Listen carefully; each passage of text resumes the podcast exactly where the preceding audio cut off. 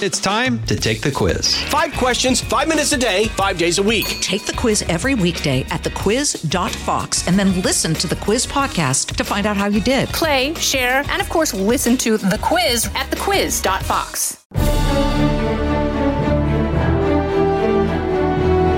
Fox News Podcasts presents the Bret Baier Podcast with Fox News chief political anchor Bret Baier.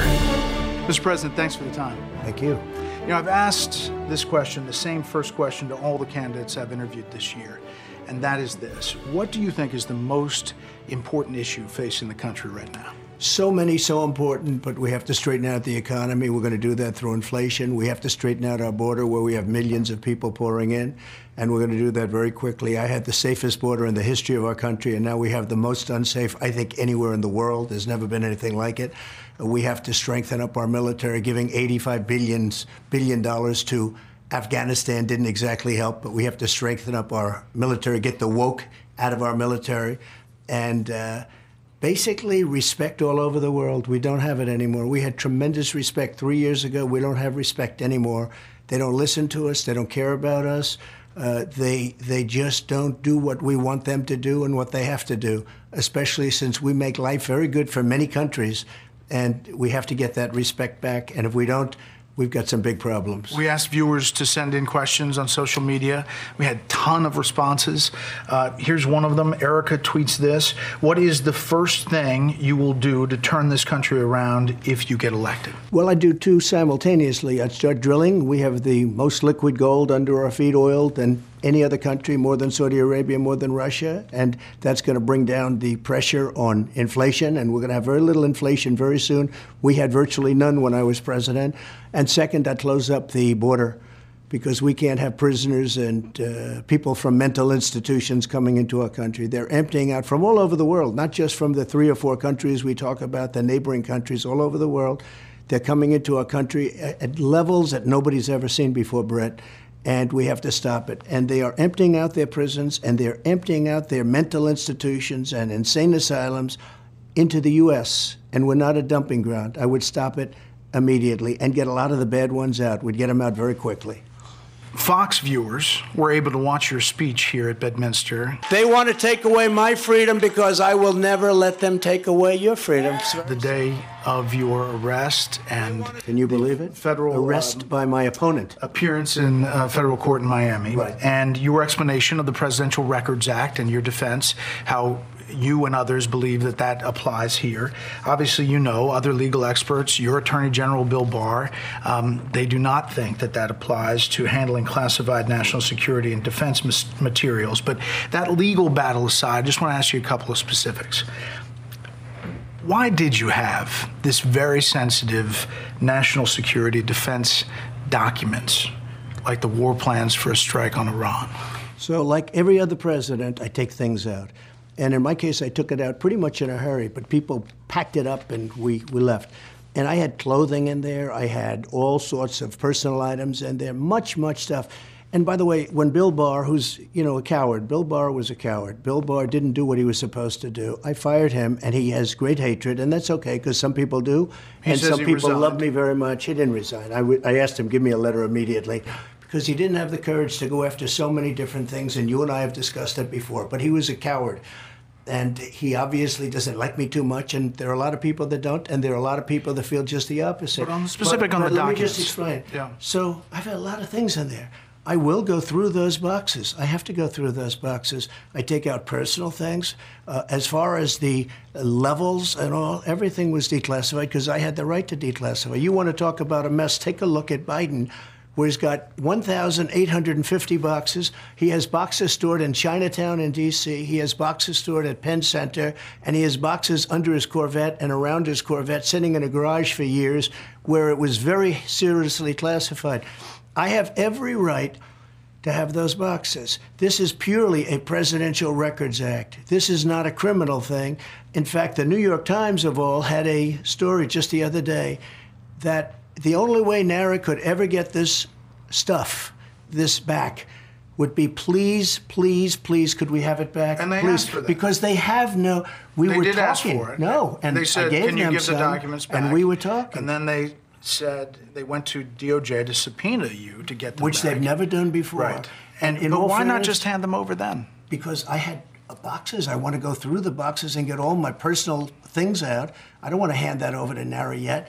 And I was very busy, as you've sort of seen. Yeah, but according to the indictment, you then tell this aide to move to other locations after telling your lawyers to say you'd fully complied with the subpoena when you hadn't. But before I send boxes over, I have to take all of my things out. These boxes were interspersed with all sorts of things, golf shirts, clothing, pants, shoes. There were many things.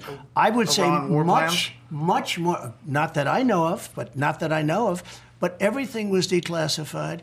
And Biden didn't have the right to do that because he wasn't president. Nor did Mike Pence, by the way, have the right to do that because he wasn't president. Right, I'm not going to belabor this. No, but belabor this. But when you look at this, other presidents, when they leave, they take the papers. They have thousands and thousands. Obama had it. Nixon had it. Carter had it. The Bushes had it. Their argument is that these are super sensitive national security documents. All right, so here's. I'm sure you'll see real super sensitive that Biden has, because Biden has far more than anybody's ever kept. And he turned them over when asked. No, he didn't. He still hasn't given the 1,850 boxes that's stored at the University of Delaware. In fact, they're fighting them in court, right, and they're fighting them. And but he opened up for them to look at it. Excuse me. The boxes from Chinatown, he didn't turn them over. He sent them up to his lawyer in Boston to look at before they handed him over. And their special counsel is looking at that, and we'll see what comes out of it. But I do want to just end with this. I don't want to dwell on it. But according to the indictment, you were here at Bedminster on July 21st, 2021, after you're no longer president, and you were recorded saying that you had a document detailing a plan of attack on another country that was prepared by the U.S. military for you when you were president, the Iran attack plan. You remember that? Ready? You were recorded. It wasn't a document. Okay. I had lots of paper. I had copies of newspaper articles. I had copies of magazines. I know. This is specifically a quote. You're quoted on the recording saying the document was secret, adding that you could have declassified it while you were president, but, quote, now I can't. You know, this is still secret, highly confidential. And the indictment cites the recording and the testimony from people in the room saying you showed it to people there that day. So you say on this, on tape, it says just the opposite, that you can't declassify it, so why have it? When I said that I couldn't declassify it now, that's because I wasn't president. I never made any bones about that. When I'm not president, I can't declassify it. And that's what you said. You didn't declassify it. I said, no, no. I said I couldn't declassify it. But that wasn't a document, Bret. There was no document. That was a massive amount of papers and everything else talking about Iran and other things. And it may have been held up or may not, but that was not a document. I didn't have a document per se. There was nothing to declassify. These were newspaper stories, magazine stories, and articles. I'm just saying what the indictment says. Well, the recording and the people in the room who testified. These people are very dishonest people. They're thugs. They're thugs. If you look at what they've done to other people, what they've done to, and overturned in the U.S. Supreme Court. These are thugs. These the suggestion was that you wanted this as evidence that the military, the chairman of the Joint Chiefs, General Milley, had preemptively sent you plans for a possible attack on Iran and that you didn't order that to happen. That's the suggestion. I never ordered it to happen, no. But no. That's why you wanted the document. I don't think I've ever seen a document from Milley. Milley, frankly, was incompetent. The last one I'd want to attack with as my leader would be Milley. That I can tell you. All right, last thing on this. There are 31 documents listed. Nuclear capabilities of foreign countries, related to military capabilities of foreign countries, intelligence briefings on foreign countries. Why do you want to hold on to those documents after you're president? I don't say I do. You just didn't know it was in the boxes? With NARA, giving them back. All of a sudden, we've got raided, which is a violation of my, Fourth Amendment rights. They raided my home, and they came and they took things. We were discussing this with NARA. Look at Obama, look at Clinton. Clinton took documents, Clinton took tapes in his socks. Interviews with a historian. The Clinton socks case. I do know it well. And it basically said the president has every right to keep whatever he wants, and that includes me. And the question is whether this was not a criminal case. Highly classified government national security documents fall in that category, and that battle is going to be fought in the courts. It's already been fought. All right. There's a decision strongly that you can keep. But I wouldn't have kept, but they raided my house. They came in and raided. We were discussing, having very good discussions with NARA, a radical left group, by the way, and all of a sudden my house got raided. Do you know if you still have any highly sensitive government documents? No, I don't have anything, no. Okay. But what I'm concerned about, they took everything, right? I don't know what they took. They could be stuffing it. I don't know what they put in there. And we wanted to be there when they were taking. They wouldn't let anybody in the room. They've never treated a president like this. And that's fair for you to point out. I guess what this points to is this recording where you said you could have declassified it when you were president. You didn't. No, so it's still classified. When I was president, but there's no document there. Those were newspaper articles. Okay. They were copies of articles and magazines. There was no document there. And I couldn't have done it after I was out. This is what you said in 2016 about handling this. In my administration, I'm going to enforce all laws concerning the protection of classified information. No one will be above the law. We also need to fight this battle by collecting intelligence and then protecting our classified secrets. We can't have someone in the Oval Office who doesn't understand the meaning of the word confidential or classified. Your Vice President Mike Pence says he's, quote, deeply troubled by what's in the indictment. And he says, quote, the indictment contains serious charges and I cannot defend what's alleged. Mike Pence had documents that were classified. And he turned them over. No, he didn't turn them over. He got caught. His lawyers found some documents, and then he turned them over. Why did he have them? He shouldn't be saying that because he had classified documents. And immediately they said, oh, that's okay. And I suppose it's going to be okay with Biden, too, even though he has them in Chinatown, even though he has them in Delaware, and probably 100 times more than I have. So you're not worried about this case? Based on the law, zero. Zero. Presidential Records Act, plus the Clinton case, which was won by Clinton as president because he took tapes of leaders in his socks. Zero. Okay. Zero. And every good lawyer has said it, and you've seen that. Every good lawyer has said that.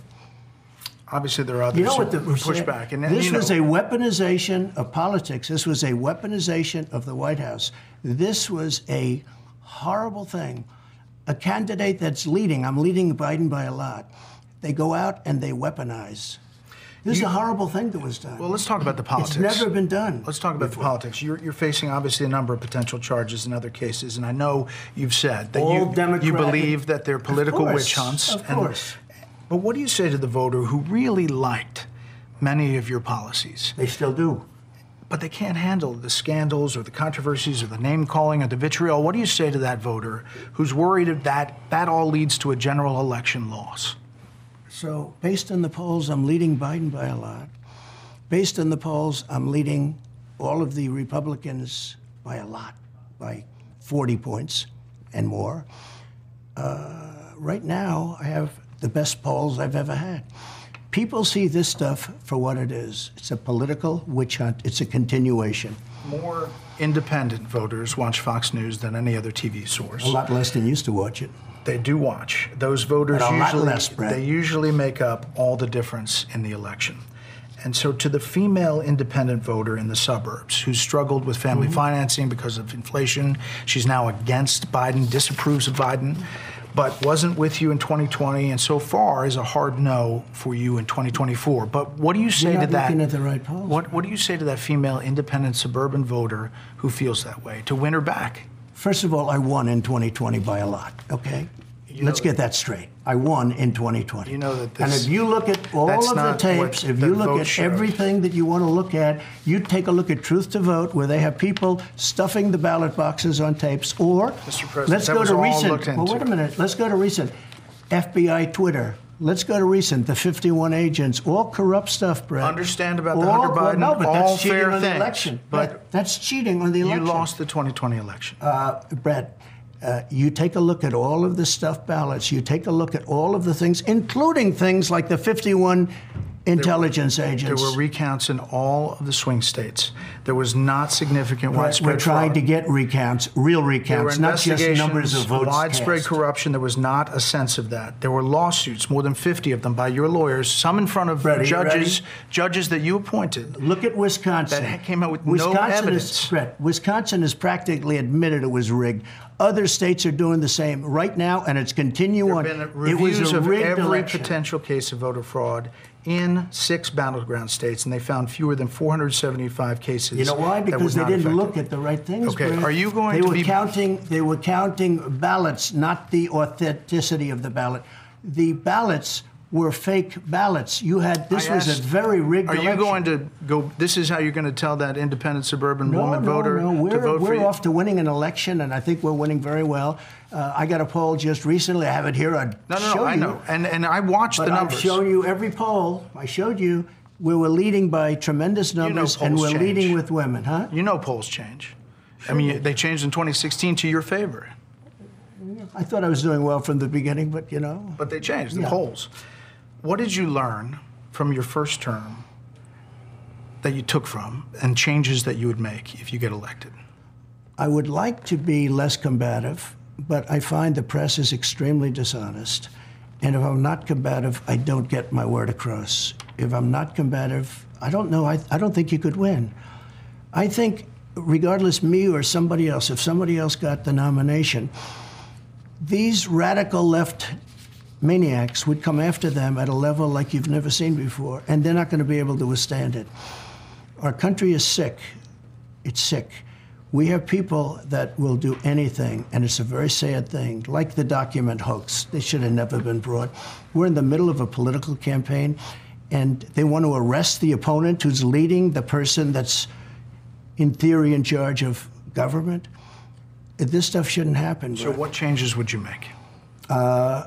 Strong people, strong government. You know, when I came down to Washington, I was in Washington 17 times in my life in D.C. And I never stayed overnight. I was never there. I didn't know the people. I didn't know that world, other than I was involved in politics from the other side very much. And I put great people in, but I put some people like Bill Barr and Bolton and a few of them that, you know, actually Bolton was good because every time I negotiated, people said, oh, they've got this maniac here. He's going to go to war with us. And they'd concede every point. I mean, it was actually pretty good in a certain way. But we put people in that were great, and we put people in that weren't.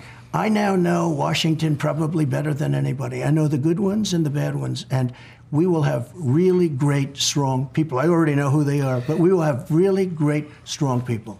Okay. In 2016, you said that. I'm going to surround myself with only the best and most serious people.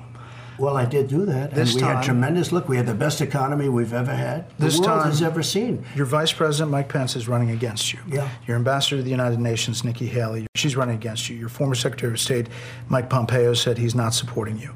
You mentioned National Security Advisor John Bolton. He's not supporting you either. You mentioned Attorney General Bill Barr, says you shouldn't be president again, calls you the consummate narcissist and troubled man. You recently called Barr a gutless pig. Your second defense secretary is not supporting you, called you irresponsible. This week, you and your White House called your White House Chief of Staff, John Kelly, weak and ineffective and born with a very small brain. You called your acting White House Chief of Staff, Mick Mulvaney, a born loser. You called your first Secretary of State, Rex Tillerson, dumb as a rock, and your first Defense Secretary, James Mattis, the world's most overrated general. You called your White House Press Secretary, Kayleigh Kennedy, milquetoast, and multiple times you've referred to your Transportation Secretary, Elaine Chao, as Mitch McConnell's China-loving wife. So, why did you hire all of them in the first place? Because I hired 10-to-1 that were fantastic. We had a great economy. We had phenomenal people in charge of the economy. We had phenomenal people in the military. I'm not a fan of Milley, and I'm not a fan of certain of the television people. But I knocked out ISIS. I defeated ISIS. They said, Mattis, it would take 3 years, and I don't think we can do it. I did it in a period of, like, 4 weeks. There's a lot of people who praise you for your policies. I just said that. That's true. Well, I mean, you just went through a list. But don't forget, for every one you say, I had 10 that love us. And one thing happens, I find, with me that I think didn't happen so much with other presidents. Call it glamorous time, call it whatever. But with me, the Times, the Washington Post, various people, even Fox, because, you know, I'm no great fan of Fox anymore. They fought me very hard. Well, you've got to get your word out somehow, right? They fought me very hard in 2016, very much the way they're fighting me now, very, very hard. And I won. Then they became very nice. But I will tell you that something happens. When people leave, they can like me very much. I have this woman named Alyssa Farah. She said the greatest things, long after she left. He's the greatest president we've ever had. He was unbelievable, unbelievable. Then The View offered her a contract. But obviously, only if she changed her views. And all of a sudden, she can say negative things. Money gets offered to people, and some people change. But I will say people on that list that are not taking money that decided that they're not supporting it. Well, for the most part, they are. You know, Barr did a book. Barr was a coward. The name people that you name, for every person you name, I can name 20 people that loved the administration.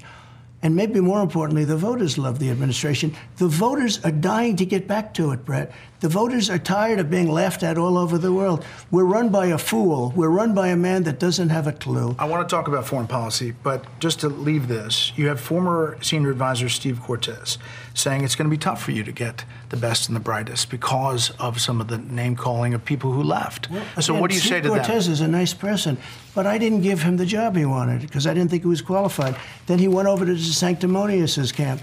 I didn't give him the job.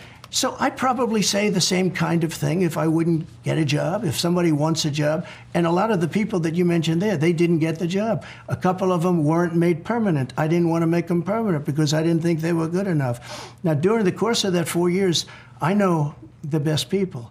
Remember this. We took out ISIS. We developed Space Force. I rebuilt the military. I got the largest tax cuts in history.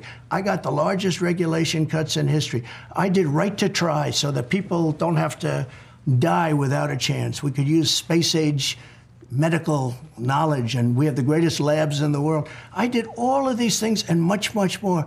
Nobody's ever seen it like that. One other thing, Russia would have never invaded Ukraine. China would never be talking about even the concept of going into Taiwan. Would have never happened. I was getting out of Afghanistan. We would have gotten out through dignity and strength. Instead, it was the most embarrassing moment in the history of our country.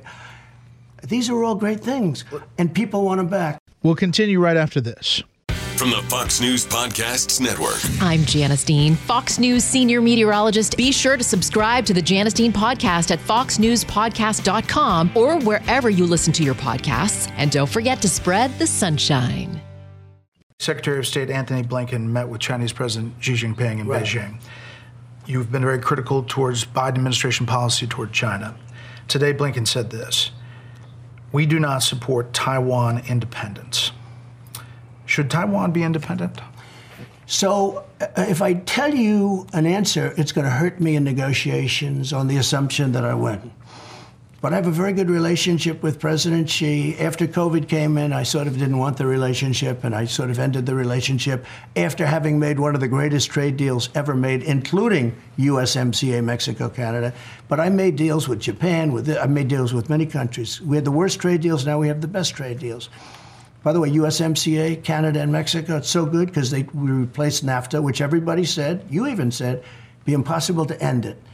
I got it terminated by Congress, actually, and got USMCA. It's so good now that Mexico, well, it's a long time ago, but Mexico and Canada, it's so good they want to renegotiate the deal. I hope they don't do that. I hope we don't agree to that. But I made the best trade deal with China, $50 billion a year. Where they have to buy from us. I got $28 billion from China to give to our farmers because our farmers were treated badly. So would you keep the China tariffs on? I would keep the China tariffs on. What would take them off? No, I keep them on, absolutely. It's a tremendous power thing. You keep them on. China was dying over the tariffs. I took in hundreds of billions of dollars from China. No other president has ever taken 10 cents. I watched Gordon Chang the other night say the only one that was tough on China, so tough that, frankly, he couldn't believe it, was Donald Trump. So the question is, would you, if China invaded Taiwan, would you go to war to defend Taiwan? I don't want to say that because that hurts me in negotiations with regard to President Xi. Now, he knows what I do. And by the way, for 4 years, they didn't invade Taiwan, and they never even talked about it. You'll find very few discussions about it. And for 4 years, Russia never even thought about it because Putin and I had a very good relationship, business relationship, but I got along with him and he got along with me despite the phony Russia witch hunt, which made it much more difficult. Having that phony Adam Schiff, Hillary Clinton witch hunt for 2.5 years going on made it much more difficult. Despite that, He knew he could not go into Ukraine. I told him very strongly, you can't do it. And if you do it, it's going to be a problem. And he never did. I want to talk about Ukraine, but just to end on China, this weekend, President Biden, speaking of that Chinese spy balloon, said this. I think it was more embarrassing than it was intentional. What do you think about that? I think it's such a stupid What would you have done? He doesn't know what he's... They wouldn't have ever had a spy balloon if I was president. There wouldn't be a spy balloon over our country. That spy balloon was going right over our nuclear sites, taking pictures, and we killed it after it had already... It was leaving. It was going back home to China, wherever it was going. But we shot it down over the ocean after it had done all of its work. You know, they don't keep it on the balloon and then you pick it up. That stuff is sent back to China instantaneously as it's taken. So a statement like that is so stupid. They've taken pictures of every one of our nuclear facilities in the Midwest, where we have a lot, where they know better than anybody that we have a lot. And you're saying that wouldn't happen under you? They wouldn't have ever done it, no. They wouldn't have ever done it, no. President Xi and I had a very strong relationship, just like I did with Kim Jong-un of North Korea. Look, when I took office, everyone assumed we were going to war with North Korea, including President Obama. He said, the single biggest problem we have in the world today is North Korea. I said, have you called him? And I got sort of a mixed answer. The answer is he did call, but Kim Jong-un wouldn't see them, okay? Tough guy, smart guy, tough guy. I got along with him, and there was no threat. I did an amazing job. That would have been a war. If Obama would have stayed, or if Hillary Clinton would have been in a little bit longer, if they would have extended his term miraculously, but if Hillary Clinton would have gone, you would have had a nuclear war with North Korea. And by the way, you're possibly very close right now. This is the most dangerous time in the history of our country. You're possibly very close to having a nuclear war with Russia. All right, let's talk about Russia. You said you would end the Russia-Ukraine war in 24 hours. That's right. Your GOP opponents, well, they don't believe that. Former New Jersey Governor Chris Christie said this. Despite how ridiculous that is to say, I suspect he would try to do it by turning Ukraine over to Putin and Russia. How would you do that? Okay, ready? Number one, Chris Christie, who I know very well, he got out of New Jersey after the Bridgegate scandal, which was a mess. He got out of New Jersey with a 9% approval rating, and most people say it was less than that, okay? No, he wouldn't be the right guy to do it, but I am. I got along with Zelensky very well because he came up with the impeachment hoax number one. He come up, you know what he said. No, I wasn't threatened at all. I don't even know what you're talking about. When they said, were you threatened by President Trump? He was very good. He could have grandstanded and said, well, I felt a little bit threatened. No, he wasn't threatened at all. And he said it very loud and I got along with him very well. I respected him for that. Because frankly, he could have done a grandstand and, you know, maybe look good, maybe look bad, I don't know, but he could have done something different. He said, I was never threatened. That was a very nice conversation. I called him up to congratulate him. And with Putin, I have a very good relationship. I mean, I haven't spoken to him in a long while. But I had a very strong relationship with Putin. But was he wrong to invade Ukraine? He wouldn't have done it if it were me. But he did that after I left. I thought he might do it. Look, I talked to him. I said, if you do it, there's going to be hell to pay. It's going to be a catastrophe. Don't do it. He said, no, no, no, you won't do that. I told him I was going to do something. He said, no, no, no, you will not do that. I said, I will, Vladimir, I will do it. I'm going to do it. And you know what? He didn't believe me. Whatever. It was pretty bad. And he didn't believe me at all, except for maybe 10%. And 10% is all you needed. There was no threat. It was only after I left that you started hearing about this. But you believe Ukraine is a separate country from Russia? Yeah, it's a separate country, but at one point it wasn't a separate country. Should Putin have Crimea? Putin liked it that way better. Is that part of the deal? Should Putin get Crimea? Is that what you... Right now, I don't talk about those deals because it really would impede a negotiation. But I'm telling you, within 24 hours, that's what I did. I became very rich by doing deals, very rich. And you know what? Much more so than people even understand. And that's what I do. I would have a deal done in 24 hours from the time we started. And I would tell Zelensky something, and I would tell Putin something, and I'd get him into a room, and I'd tell him again and again. I would have a deal done very quickly. And you know what? The death would stop, and the destruction would stop. Because look, Ukraine has been wiped out. Under your administration, the U.S. did not go to war. Right. First time in 78 years. Can you see a scenario where you would go to war if Iran, for example, got a nuclear weapon? Yeah. I can see that, yeah. We would have had a great deal with Iran. I was getting very close to Iran. We would have had a deal done with Iran within 2 weeks after the election. They wouldn't have had a nuclear weapon, and they would have been very happy. Everybody would have been happy. I terminated that horrible thing called the Iran nuclear deal, one of the dumbest deals I've ever seen. I've seen some dumb ones. NAFTA was bad. They were all bad. The dumbest one was the Iran nuclear deal, where billions of dollars in cash was brought over to Iran in Boeing 757s and just handed billions, cash, green, I mean green cash. Remember one thing about that deal, it expired in a short period of time. You know, it expired. And that gave them an open road to having nuclear weapons. You know, people thought like this Iran nuclear deal that was done by Obama was like a good deal. It was so terrible. But remember this, it expired in just about now. It expired. And once it expired, they had the right to do anything. I terminated that deal, was on my way to making an unbelievable deal where they don't have nuclear weapons. The other thing I think doing very well with China and Russia, getting rid of nuclear weapons. I was making a lot of progress on that until the election. And you think that's all gone away?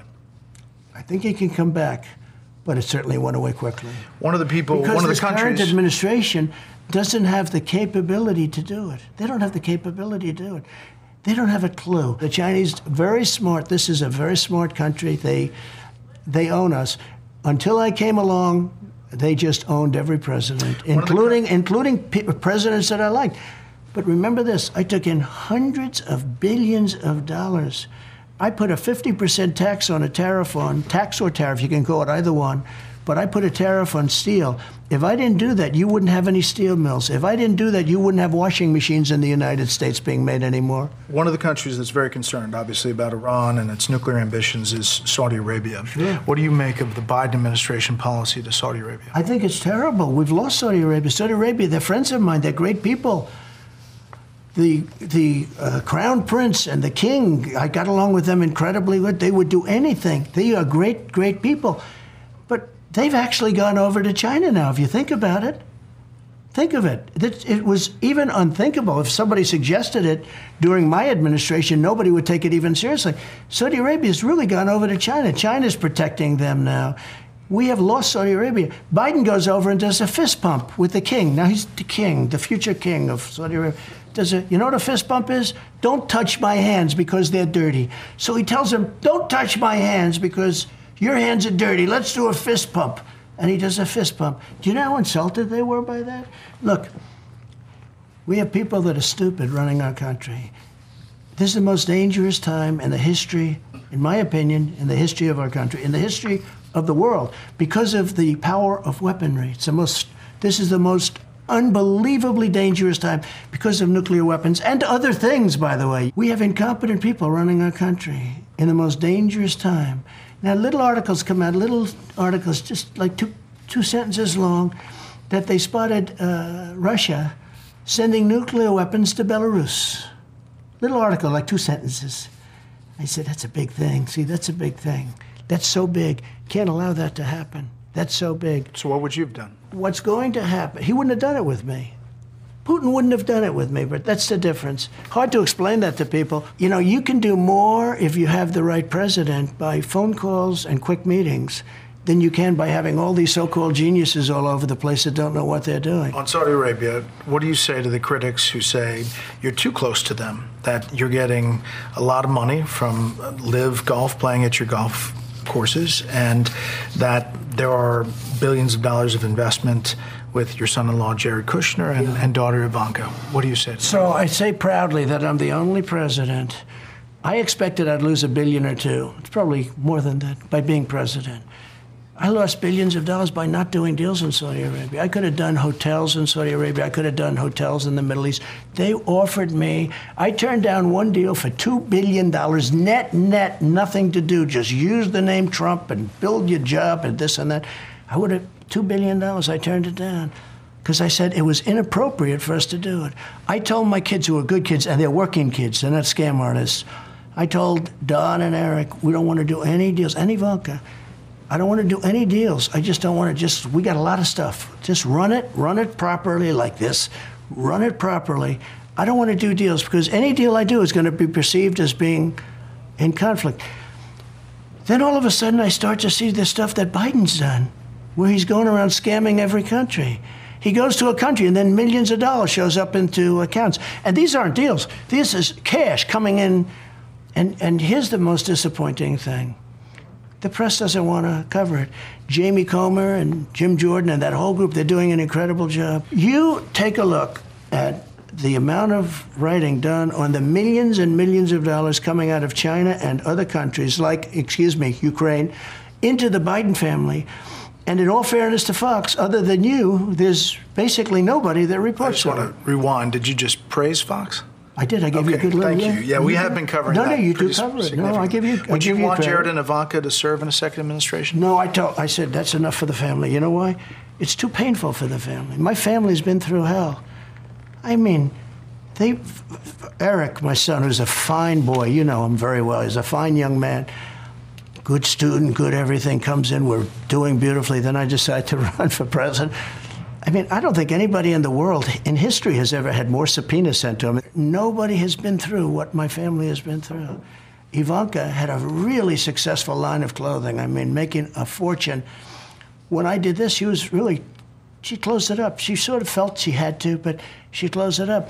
My other boys were doing great. And I said, instead of let's take advantage of being president, I mean, some people would say that's stupid, because everyone else has done it. Nancy Pelosi's worth $125 million, I read, and she never got paid more than $150,000 a year. How does that happen? How does that happen? Yeah, you want to go through this all again. Because I want to make America great again. We had it great. We had it great. We were respected all over the world. Very simple. I want to make America great again. We'll continue right after this. Let's talk about the economy.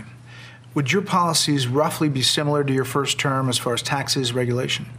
Yeah, and I do even more taxes. Don't forget, we took in more money after I gave tax cuts than we did before I did them. People said, how did that happen?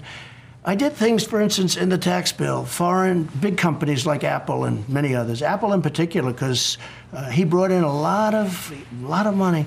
They were taxed to death if they had $5 billion sitting in other countries outside, where they made money in other countries like in Europe and Asia. They would take the money, and they would leave it there because there was no way of getting it back. I have a clause in there, you're allowed to bring it back at a fairly low tax rate. Everybody brought it back. I mean, trillions of dollars came back into our country all of a sudden, and it was like an explosion. Apple took in, I think, $400 billion they brought back, $400 billion they brought back. They were bringing back the rest. Maybe they've already brought it back. And, you know, it's very interesting with Biden. They haven't been able to hurt the Trump tax cuts, because the people won't stand for it. They won't stand for it. But those tax cuts gave us, I think, two things, the tax cuts and the regulation cuts. I actually think the regulation cuts were more important. You know, we had the greatest economy in the history of our country.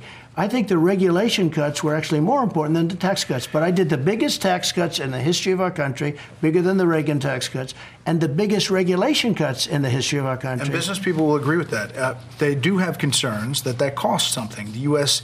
added $8 trillion to the national debt under your administration, about $3.5 trillion before COVID. Much of that time you had a Republican Congress. So if voters are concerned about the debt, why should they believe you'll address the debt in another term? I love the question. Because we had to fix a country. When I took this country over, it was broken. And we created a machine. And the oil was starting. We were energy independent. We were within 4 months of energy dominance. We were going to be supplying all of the natural gas and oil to Europe, all of it, as far as I was concerned. Remember, I was the one that stopped Putin from building his pipeline. I got it stopped. When Biden came in, he approved it. I said, this guy just approved it.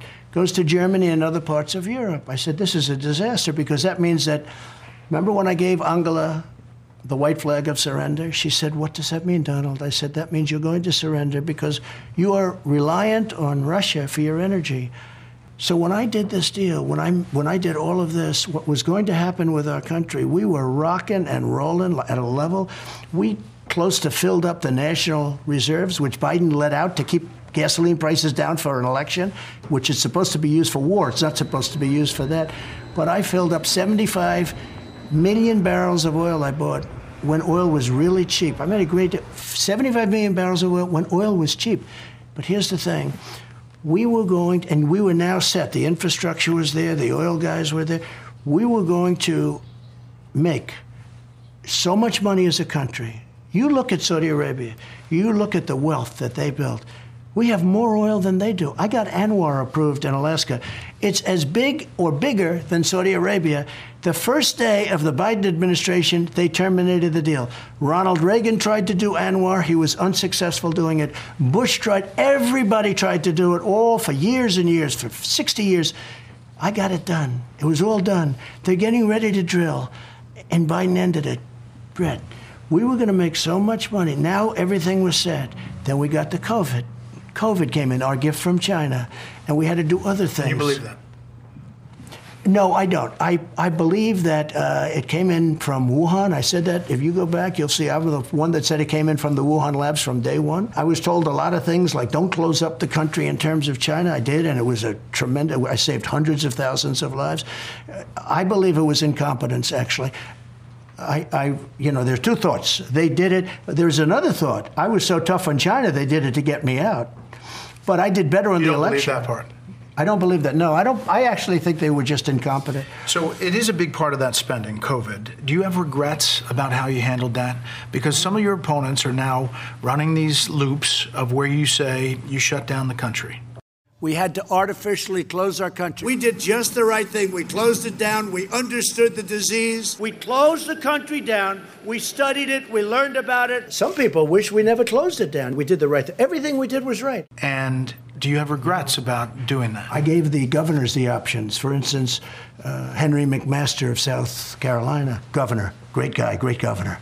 He didn't shut it down. Tennessee didn't shut it down. South Dakota didn't shut it down. Georgia shut it down for a little while, but not much. They did a good job. 6 states that didn't shut down. It's a federalist system.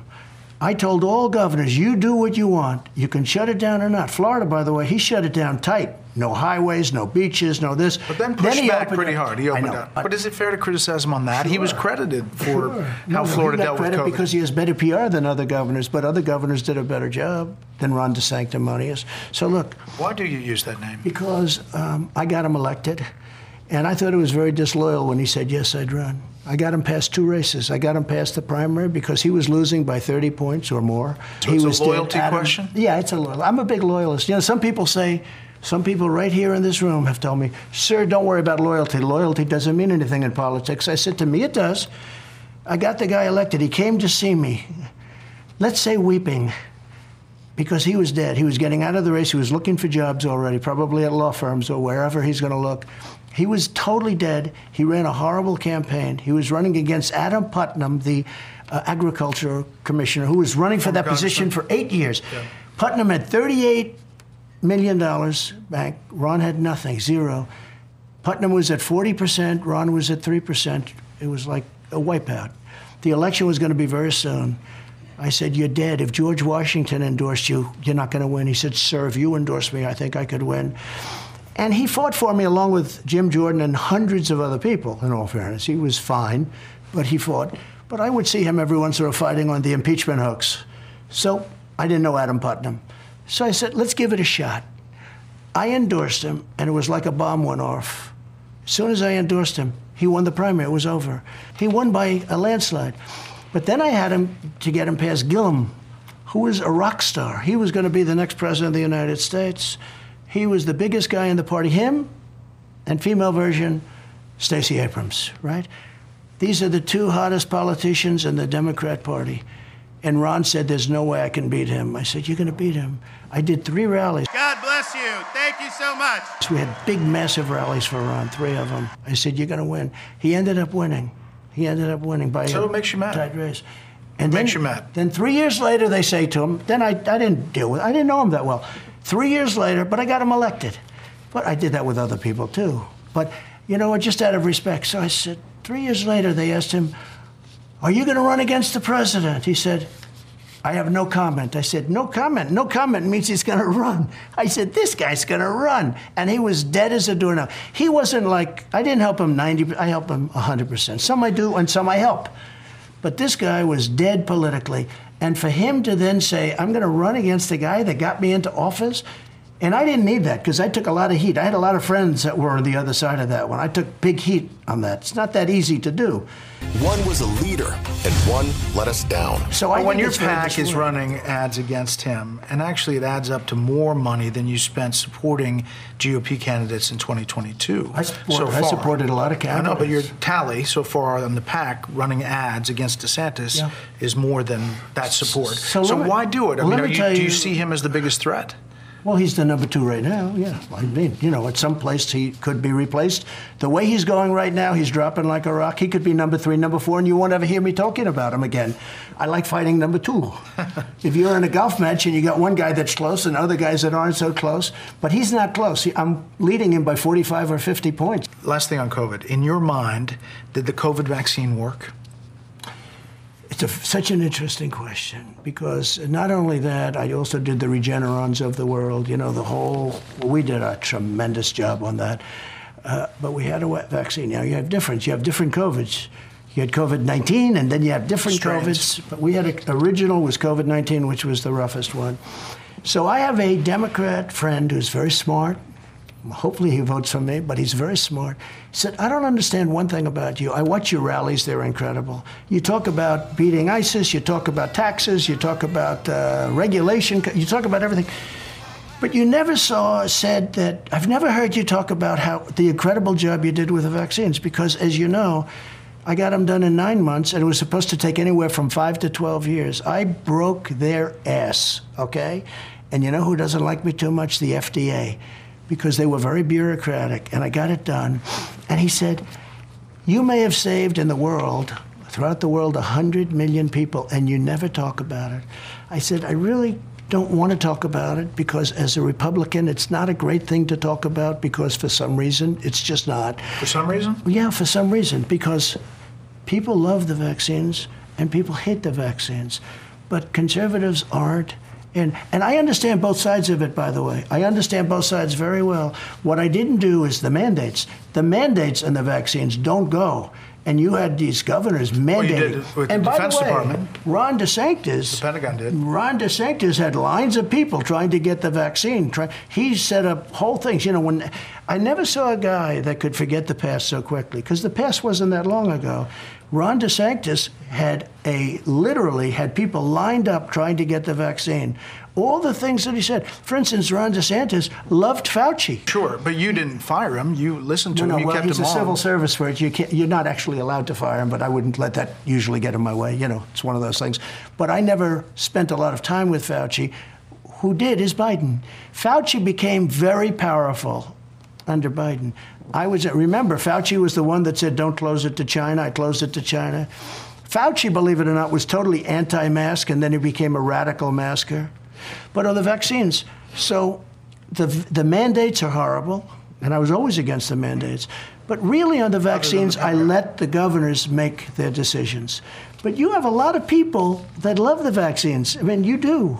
They happen to be more Democrat than they are Republican. That's why I asked the question. But you have a lot of people. There are people that say I saved 100 million lives. I don't even talk about it. On Law and Order, you have said you'd be in favor of the death penalty for drug dealers. Yeah. Still the case? Yeah, it's the only way you're going to stop it. Look, we can be babies and we can have blue ribbon committees. I had my great First Lady, beautiful wife, Melania, who says hello. She was in charge of a committee, a blue ribbon committee of socialites and various other people that want to be on a committee. And they worked very hard. And by the way, had an impact. You know, we brought it down 18%, but 18% is not 100%. When I was in China, I met with President Xi, 1.4 billion people. I said, do you have a drug problem? No, I do not have a drug problem. I said, why do you say that is? Because we immediately give a quick trial and a death penalty to drug dealers. And if you go to Singapore, rich, everything else, they had a huge drug problem. Zero drug problem. If you want to get rid of it now, I don't know that this country is ready for it. I just don't know. You know, every time I say it, I sort of like, it's not easy to say the death penalty, but remember this, a drug dealer, male or female drug dealer, plenty of female drug dealers too, a drug dealer will kill approximately 500 people during the course of his or her life. So you were a big proponent of the First Step Act, the criminal justice reform. You even ran an ad during the Super Bowl about it. With gratitude, I want to thank President Donald John Trump. Woo! Critics of that law point out that 13,500 people have been released. About 12% of them have committed serious crimes after that. Joel Francisco was serving life sentence for selling crack cocaine. He was released in 2019, alleged stabbing a man to death, rearrested. Paul Moore, drug trafficker, fatally shot a rival, received a reduced sentence. So there are those. And your opponents are hitting on this. Yeah, but I focused on nonviolent crime. As an example, a woman who you know very well was in jail. She had 24 more years to serve. She served for 22 years. She had Alice Johnson. Alice. She was in the Super Bowl. High quality, yeah. I said, how many years? And she was on a telephone call, and they were involved in selling marijuana, mostly marijuana. And she got like 50 years in jail. But she'd be killed under your plan. Huh? As a drug dealer. No. Under that? It would depend on the severity. It would depend on the severity. She's technically a former drug dealer. She had multi-million-dollar cocaine ring. Any drug dealer, look. So even Alice Johnson in that ad. She can't do it, okay? By the way, if that was there, no, she wouldn't be killed. It would start as of now, so you wouldn't go to the past. No, I know, but your policy. No, starting now, yeah. But she wouldn't have done it if it was death penalty. In other words, if it was death penalty, she wouldn't have been on that phone call. She wouldn't have been a dealer. Now, she wasn't much of a dealer because she was sort of like, I mean, honestly, she got treated terribly. She was treated sort of like I get treated. But, Bret, she was treated very unfairly. But she got 48 years, and that was bad. Now, today, if I did what I say that you have to do, and again, I'm not sure the country is ready for it. You know, China was hugely, 150 years ago, China was taken over by much lesser countries because they were all drugged out on the opium and all the problems. It's a communist regime. They dropped the hammer. They were all drugged out, and they were a disaster. They were taken over by other smaller countries, large sections of China. And then things happened, and they had strong leadership, and they put in the death penalty, and they've been able to build. But if you speak to President Xi, he will tell you, without the death penalty, we would have a non-functioning country. My point is that you're getting hit from the right for being soft on crime because of the First Step Act.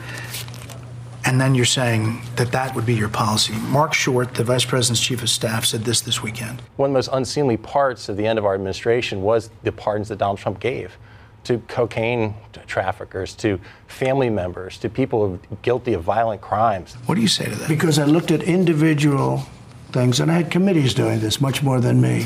And they would look at things, and sometimes people, even when there's a violent crime, very few violent crimes because I didn't want to take chances on that, right? But they would look at people and they would recommend to me, do it or not. I turned down 50 for everyone I pardoned. But sometimes you would see something that normally you wouldn't do, and you do it on recommendation of a very good committee. We had a very good committee, a very capable committee. But if you want to stop drugs in this country, which, by the way, cause, I would say, 50-60% of the crime. And add fentanyl in there, yeah. Especially when you add, the fentanyl is a disaster. One thing about fentanyl, so I was with President Xi, and we had a deal worked out. He was going to give the death penalty to anybody in China that made fentanyl. He was going to call it a criminal act, and he was all set to do it. Then again, we had the election. That's the end of that. They would not have been sending fentanyl. They send it right through Mexico, comes right through the border. But, you know, right now, 12 times more drugs come through the border than came through when I was president. Now, Bret, one thing. If you want to stop drugs, there's only one way you're going to stop them, the death penalty for dealers. January 6th, obviously, you're facing the special counsel investigation. Are you worried about any of that, the criticism about what you did and didn't do that day, your communications at all? So I gave many, in my speech, you know, my speech has been reviewed by every lawyer that's reviewed it, said it was a perfectly normal speech. You ever hear Maxine Waters, hit him in the face and hit him here and hit.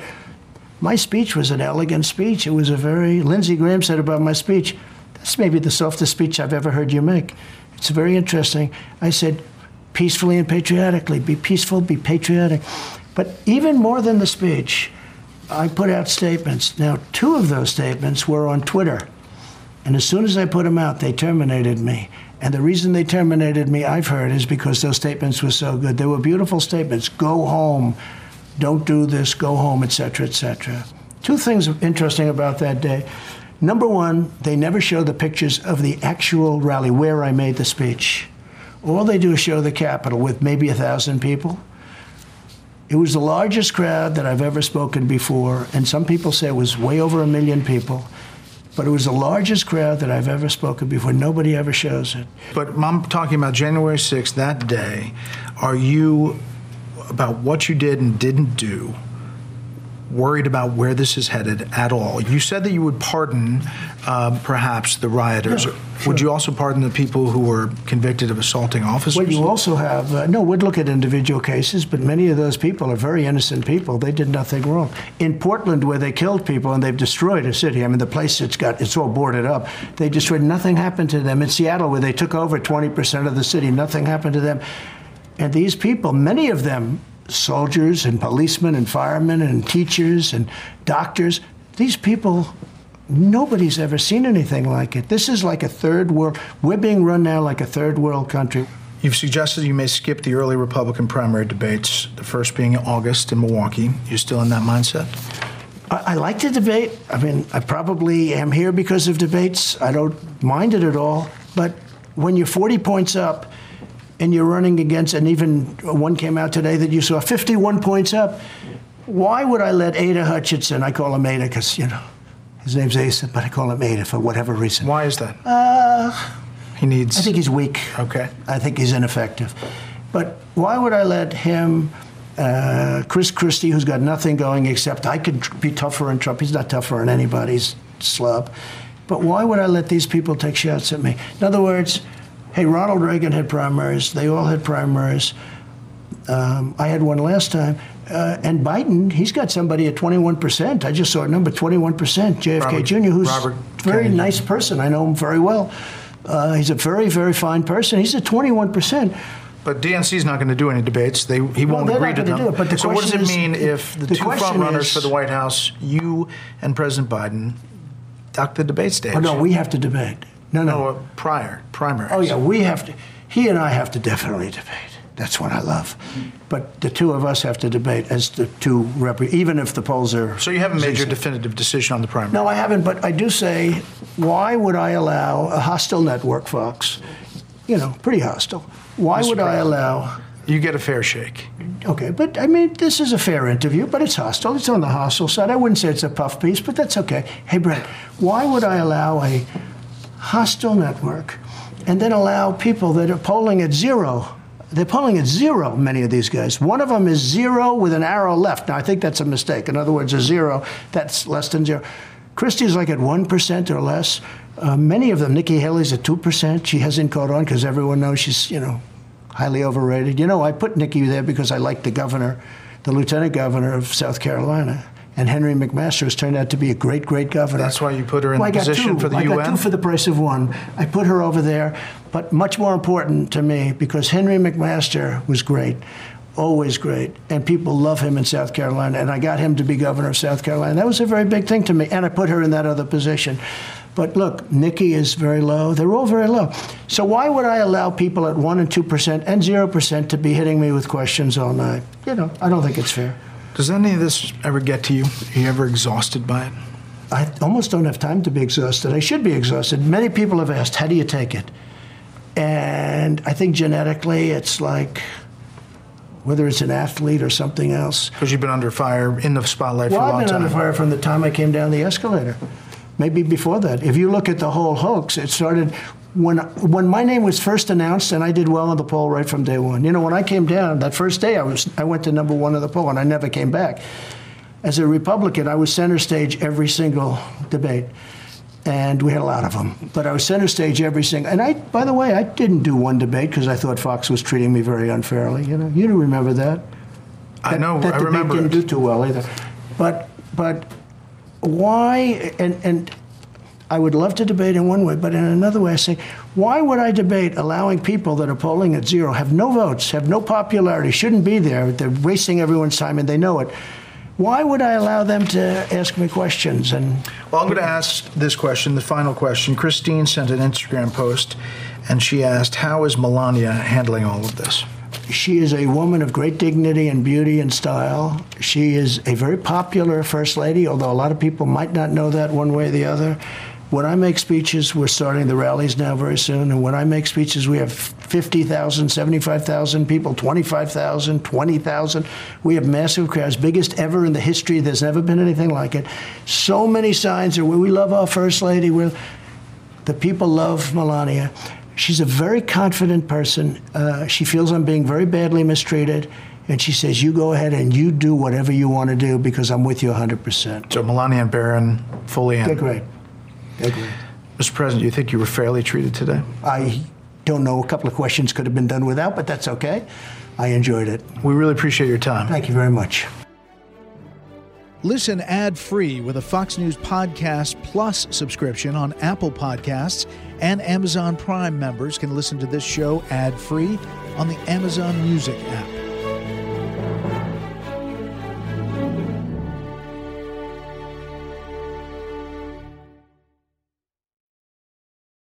From the Fox News Podcasts Network. Subscribe and listen to the Trey Gowdy Podcast. Former federal prosecutor and four-term U.S. Congressman from South Carolina brings you a one-of-a-kind podcast. Subscribe and listen now by going to foxnewspodcasts.com.